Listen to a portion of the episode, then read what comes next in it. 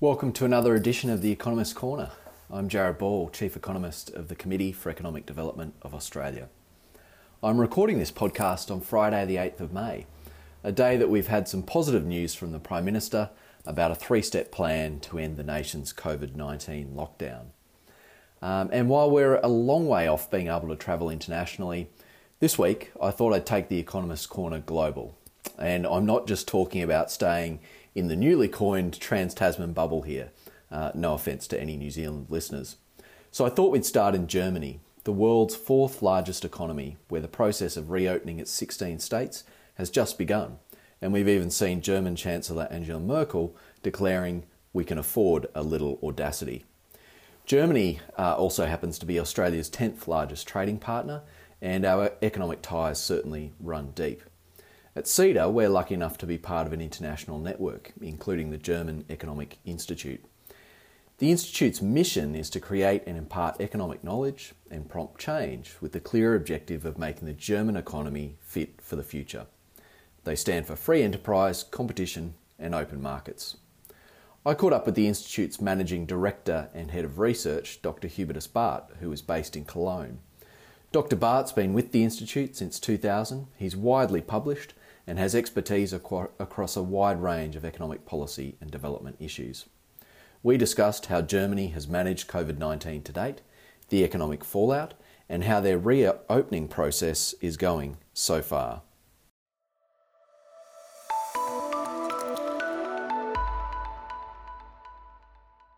I wish we were talking under, you know, more, uh, you know, happy circumstances in the world, but um, certainly my uh, reading is that that Germany and Australia, amongst countries globally that have, have probably managed this um, pandemic pretty well compared to others. Um, so if we just if we just start at the point of the health response in Germany, um, you know, certainly from my perspective, reading the international media, it seems that, that Germany has done a pretty good job, certainly relative to others in, in Europe. Um, what's your sense um, sitting there in the country as to you know how people feel the health response has been managed uh, by governments? I think you're right. Health response has been has been pretty good. Um, I think the main reason is uh, two of them. One is we have a very good um, health system, health infrastructure. We have um, more intensive care beds, for example, than any other country um, in, in, Central or Western Europe, and that helped, of course, to um, to cope with that situation. And then we haven't been the first country hit, so we have seen, um, especially Italy, um, a couple of weeks before us, and in Italy uh, the situation has been uh, pretty dramatic and um, hospital beds uh, didn't, um, there, has, there haven't been enough hospital beds for all those severely ill. And this um, led to pretty, pretty bad pictures in the media. And that then um, triggered a quick response in, in, Germany. So we closed down schools and, um, many shops and so on. Um, well, not very, very early. I think um, countries like um, Taiwan, for example, have been quicker in that perspective, but it was fairly early in, in Germany. Yeah, so very much some parallels there there with Australia as well in terms of um, responding early, having having seen the the kind of unfolding crisis in other countries as well. Um, moving to the economic dimensions of of this, and we're kind of have a cascading set of data coming out every day here in Australia at the moment with um, some quite sobering uh, facts about just the immediate economic impact uh, of this pandemic. What's the economic fallout looking like in Germany? And I guess what are some of the kind of emerging risks that are really kind of keeping you um, focused and, and perhaps awake at night at the moment? Mm-hmm. Well, maybe starting with the overall development. In, in the beginning of um, all that, so in the end of March, we expected a drop of GDP um, between minus five and minus 10 percentage points. Minus five, um, that scenario assumed that we were back on track um, by the end of April or beginning of beginning of May with hardly any restrictions then. And um, it's it's obvious that it took longer to um, to reopen uh, the economy, reopen public infrastructure, and, and uh, getting getting companies and business back to work. So um, I think it will be very difficult or even impossible to um, have that minus five uh, percentage point scenario. So I think we'll be in the end uh, somewhere between minus seven, minus eight, minus nine uh, percent in this year. We have um, uh, not much unemployment yet because um, there's um, an opportunity for companies to uh, to keep their employees, but uh, let public authorities um, uh, pay parts of um, their salaries um, if there's no work for them. So we, we call it short-time work.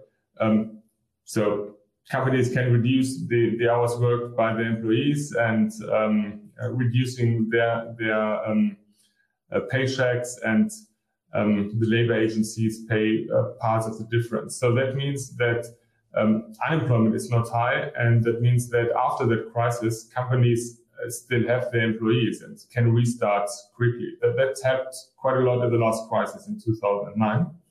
Um, but the number of companies um, who applied for that is much, much higher than in that crisis 2009. So there are about 10 million employees in companies that applied for this kind of, of instruments. We don't know if they will all go on short-term work, but it's will be, will be millions. And the longer the crisis um, will, will be, the more of them will uh, change from short-term work to unemployment. So that's, that's really one of the um, the negative um, developments that may lay um, ahead of us. We have seen a shutdown in many service sectors. We haven't seen a forced shutdown in the manufacturing sector, but for example, the automotive industry did close its production plants uh, completely. Um, because on the one hand side, there have been problems with the supply chain. So we, we are automotive industry has a very complex supply chain or even supply network and um, with uh, parts coming from Czech Republic, from Italy, from Spain, from France, from all over the world. And that, of course, has been disrupted in one way or the other during the crisis. If there's no no business in northern Italy, then no parts can come from northern Italy to um, to Germany, and then um, we can't produce the cars anymore. So they, and, and the other thing, the maybe more, more long lasting problem is, is demand. Demand for cars um, uh, went down dramatically and um, car dealers had to, had to close down. They, they um, have reopened a week ago, but demand is still low. And um, companies are trying to come back to production, um, but far um, from the maximum capacity. So they are trying to go to 20, 30, 40, maybe 50% of production capacity um, this week, but so that's still on a very moderate um, level of production. And so what, what we see when we ask companies, we see that two thirds of the companies we asked say we are very severely hit by the crisis. And one third say we are hit by the crisis, not very severely, but we are hit. There's hardly anyone who isn't um, hit negatively. And they also answer that that won't change too much in the coming months. So in average, they believe that the maximum of the crisis, of the economic crisis, will be this autumn, so in six or seven months from now. And they also believe that they will be on track, so on the pre-crisis level of, of production or turnover in 15 months. So in the second half of 2021. That's a long-lasting crisis, similar or even more severe than the um, financial and economic crisis. So I think, um, you know, some definitely some alignment with some of the debate here, and certainly, um, you know, thinking about it in terms of probably being quite quite long lasting, and and we're still seeing a lot of the indirect economic impacts um, come through the system. And interesting that you you touched on the short term work scheme uh, here in here in Australia. Our government uh, introduced mm-hmm. a 130 billion dollar uh, JobKeeper wage subsidy scheme, which which has very similar uh, objectives of of keeping people attached to their um, employers. What else has has there been in terms of the the response from the um, government? What what other sort forms of uh, stimulus and, and rescue have they kind of um, provided the corporate sector? Um, in the first phase, there was um, liquidity assistance for companies. So governments provided liquidity assistance or postponed um, taxes and social security uh, contribution payments. So um, that was the idea to keep liquidity in the in the um, in the companies to keep them alive. Um, but um, that won't that won't last forever, especially if companies can't can't pay back these loans or um, can't pay their their taxes then later on. So we are now discussing, and there, there's some kind of schemes introduced already for for permanent assistance or for, for kind of subsidies which um, are not repayable. But that's the the rescue part of it. That's um, about keeping companies alive in this uh, difficult situation.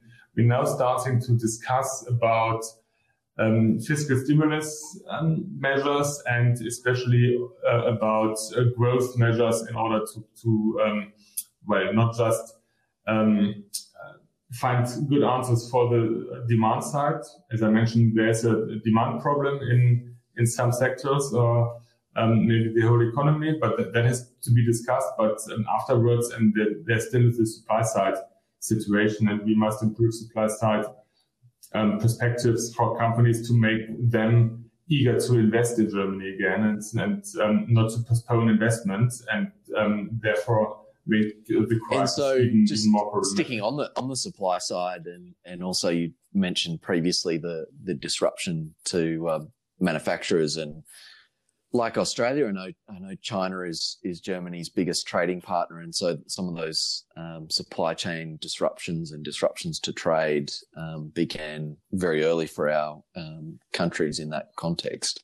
Um, just uh, you've touched a little bit on on some of the uh, disruption to automotive manufacturers in Germany at the moment. Just how mm-hmm. widespread and severe are some of the disruptions to supply chains um, for for German manufacturing, and and what sort of uh, I guess measures or or timeframes are you seeing in terms of getting out of some of those disruptions? In the beginning of the crisis, the supply chain disruptions disruptions have been the, the, the biggest fear or seem to be the biggest problem. And then we were looking at China and asking ourselves, will, will products, will spare, spare parts or um, whatever come from China to, to Europe? As far as we know, production in China is, um, well, not, not back to normal, but on its way back to normal. And um, also um, transportation um, infrastructure is still still intact, and um, and there, there's cargo flight and and so on. So um, our impression is that um, supply chain problems are not that much between Asia and and Europe, but more within Europe itself. Um, as you know, Europe is very fragmented and, and many, many different countries um, with uh, partly border um, restrictions or border, border controls um, back at the moment and, and um, different phases of that crisis. So especially Italy, but also France and, um, and Spain uh, are still in a pretty problematic situation and um, are in a harder lockdown than we are in Germany, for example. And that means that um, companies in Germany are struggling to get their parts not that much from China, but from um, from other European countries and from the US. US is again a couple of weeks um, beyond us or after us, so they are. Um, um, if, if, China will be back on track and Europe is getting back on track, that's um, uh, will take a couple of, of, more weeks regarding the US. Um, but that's just the, the supply side of the of our international perspective, we also have the demand side. We also need, of course, our our neighbors as um, um, as, as, customers of our products, and um, we also, as, as Germany is exporting a lot of machinery, we are also bit dependent on what's happening in the emerging countries. So if emerging countries are building up the industries or the manufacturing sectors. The industrialization of emerging economies is demand for our um, machinery industry. And um, so they, for example, have probably to face um, a lack of demand for, for a longer period of time because we believe that the emerging economies will have much more problems coping with that crisis um, medically, but also economically. And, and therefore um, will probably not get back on their old growth. I think that's an important um, observation. And, and we kind of, we're so focused, I think, at the moment on the advanced economies kind of experience of this pandemic and the response that that we forget uh, that it is it is moving through emerging economies and there's some pretty big risks there. You also mentioned the fact that um, German mm-hmm. manufacturers are so dependent in some cases on uh, parts from other parts of Europe. Here in Australia, our dependence uh, in terms of imports has led to a bit of a debate around uh, onshoring or, or revitalizing our manufacturing sector here in Australia. Um, of course, Germany uh, has a very vibrant uh, and sophisticated manufacturing sector, um, different to us. But is has there been any discussion around some of the dependencies um, into Europe for parts and things, and whether whether German firms should be taking up some of that um, business? The discussion started, and um, but it didn't start right now. I think we have seen some tendencies of deglobalization or um, yeah, maybe deglobalization in the last couple of years. We see more regional production. We see in the automotive industry that um, they source regionally um, in Asia for Asia, and that's not only the, the, the producers of cars, but then also tier one suppliers, tier two suppliers um, coming more from the region. Um, there's the same or similar supply um, network in Northern America for Northern America's on Northern American customers and in, in Europe for Europe. So um, we see this kind of um, regionalization of international or tendencies um, of that development um, internationally. And I think that will um, go further with the discussion we now have, which is then not only about where do I get my parts from and and um, what what are price differentials internationally, but when it also comes to to security of supply, something we, we know from energy markets, but um, something we don't really know that much from from industrial parts um, yet. And um, that could lead to more diversification of supply. It could also lead to more reshoring, um, bringing production um, back to, to Europe or to, to Germany. Um, we have asked companies if they are planning to do that, and um, um, there wasn't a very enthusiastic yes. So that's not not on the top priority list of, of the companies. Um, if it would make sense, I, I, don't believe so. I think we, we must um, find ways to use the advantages of international division of labor, which is in fact globalization, and combine that with security of supply, but not not by not by stopping international trade and bringing bringing everything which is important um, back home. That that that um, I mean that will um, be bad for competition, that will be bad for innovation, and um, and will be extremely costly. Um, I, and I even don't think that it would be very reasonable from a German perspective, especially because um, we have a lot of um, we call them hidden champions, small, medium-sized companies uh, with uh, which are working in a very small niche, very sophisticated, very specialized, and and technology wise advanced in their very specific niche with very high market shares in their niche. And that would obviously be a problem if then suddenly suppliers, uh, if no, if suddenly their, their customers say, yeah, we can only buy half of um, it from you and need, need to find um, someone else to um, um to manage the risk. So I think we must find ways to um, be better in in well, fixing problems in the supply chain when they arise. And in the past, we have seen many, many examples where the supply chains have been have been very flexible and and, and very sustainable. I remember then when there has been that earthquake and and um, nuclear uh, failure in, in Fukushima in Japan, then there has also been a discussion what, what should we do with the parts coming from that region which um, um, are are not available now? And it didn't take very long until uh, production has been re- reallocated to, to the US for example and supply chains were able to to react and were, were flexible enough. What we see now is a, global pandemic and a situation where every every region is is affected and um, I mean, that's not the standard problem we have to build our that's global economy on. Observations. And I, I think, you know, people, certainly companies, it seems, will be looking for greater sort of flexibility and resilience in their, in their supply chains, uh, in future as a result of this. Now, Hubertus, you probably haven't, haven't listened to any of my podcasts before, but I always, uh, I have a KPI of finishing oh, on a positive note and, our Prime Minister has announced uh, a three part um, sort of process for uh, reopening our economy and getting us out of lockdown. And I note that, of course, Germany's already already started to uh, reopen, and I even see in the New York Times today that your uh, chancellor has said that you know you've done such a good job um, that you've got the right to be a little bit audacious now uh, and and reopen.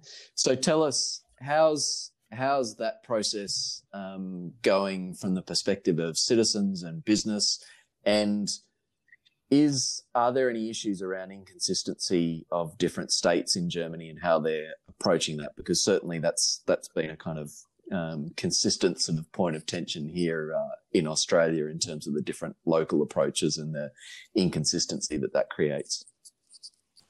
Well, first of all, we we are in a better medical situation than we um, feared to be a couple of weeks ago. The number of um, new cases is going down to less than a thousand in the last days the number of active cases, so people which are currently ill and not, not recovered yet, um, is, is going down, has been by more than 70,000 and is now around 20,000. So that, that's going, going down. We are far from um, using all capacities in intensive care. Um, so uh, there's no needs, there, there's no catastrophic scenario in, in, in the hospitals. We increased the number of intensive care beds and but all those capacities are not are not used, which is which is good. I mean, it's costly, but it's good that um, that's not used. So that that also means that people um, need a good explanation why these restrictions are necessary if the medical situation is getting better. And I think it's right to have that step by step process that we already have, starting with um, some shops to, to reopen, um, now starting to um, let kids back to school. Our public transport mostly is, is back to its normal um, capacity. Um, services are getting um, step by step back to back to business, all with new restrictions. So, for example, when restaurants will open, they can only only have a smaller number of of customers and um, because of, of, distance regulations. And that will also mean that they, even if they they can can reopen, they probably won't make make any money because fixed costs are probably too high.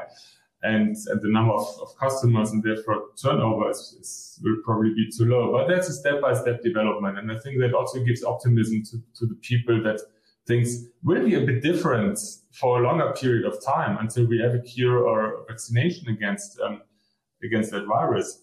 But um, it's getting more similar to what we knew before. And um, I think next crucial step will be the question uh, whether we will be able to to go on some holidays in our neighboring countries or, or not. So um, uh, what about border restrictions that has been reintroduced in, in Europe, which we didn't know for, for, well, for years and years or decades even. Um, so I think that that's a, that's a good development. And um, of course, politically, it's much easier to introduce restrictions in kind of emergency um, than to leave restrictions if you are not absolutely sure that nothing happens. And we, we can't be absolutely sure that there will not be, uh, again, an increase of, of cases.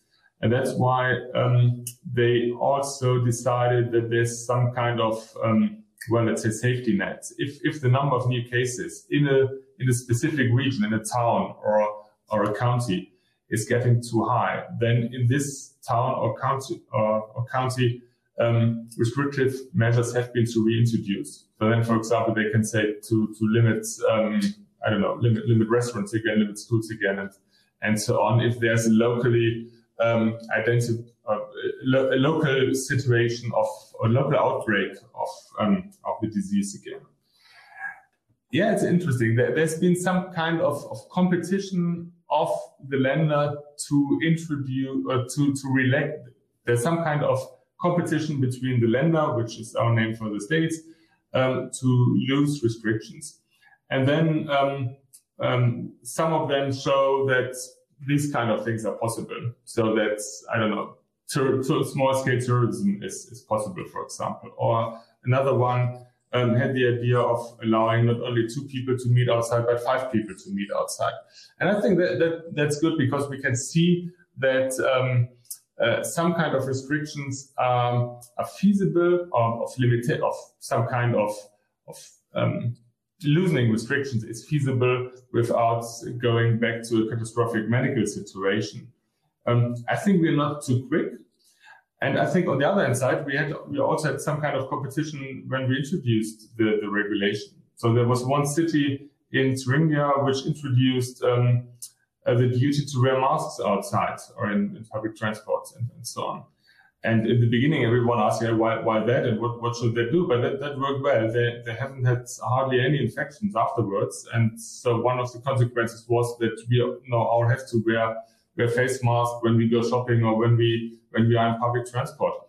Um, and that's um, also gave the opportunity to um, to reopen shops um, more more safely. For example, many companies are trying to introduce new and doing that, introduce new procedures and new um, health and safety regulations to, to make it possible for the employees to work um, to work safely. And um, I think we all have to find our new ways to, to deal with that with that virus, which um, which will be there well, for quite a while. Hubertus, you've you've um, well and truly helped me to um, finish on a I think very optimistic and encouraging note uh, in terms of how Germany is is managing uh, the consequences of this and and reopening uh, the economy in a careful, staged way. So um, thank you very much for coming on the Economist Corner podcast, and um, look forward to um, staying in touch in the weeks and months ahead. Yeah, my, my pleasure, Kurt. Thank you very much um, for inviting me. And um, I hope we, we'll meet again in, in better circumstances Thanks, next time. All the best. Take care. Bye bye.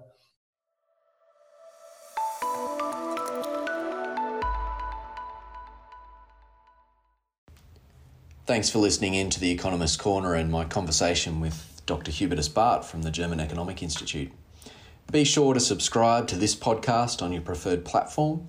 And for more COVID 19 coverage, such as our blogs and live streams, uh, please jump onto the CEDA website, ceda.com.au.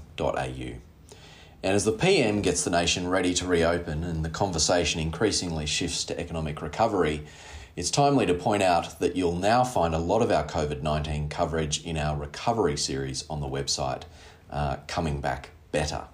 You'll also find uh, Dr. Bardt's contribution to our 2019 Economic and Political Overview report on the website. Finally, keep up to date with everything CEDA is doing in real time by following CEDA on social media.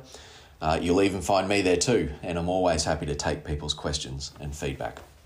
Please tune in next time, and until then, please stay safe.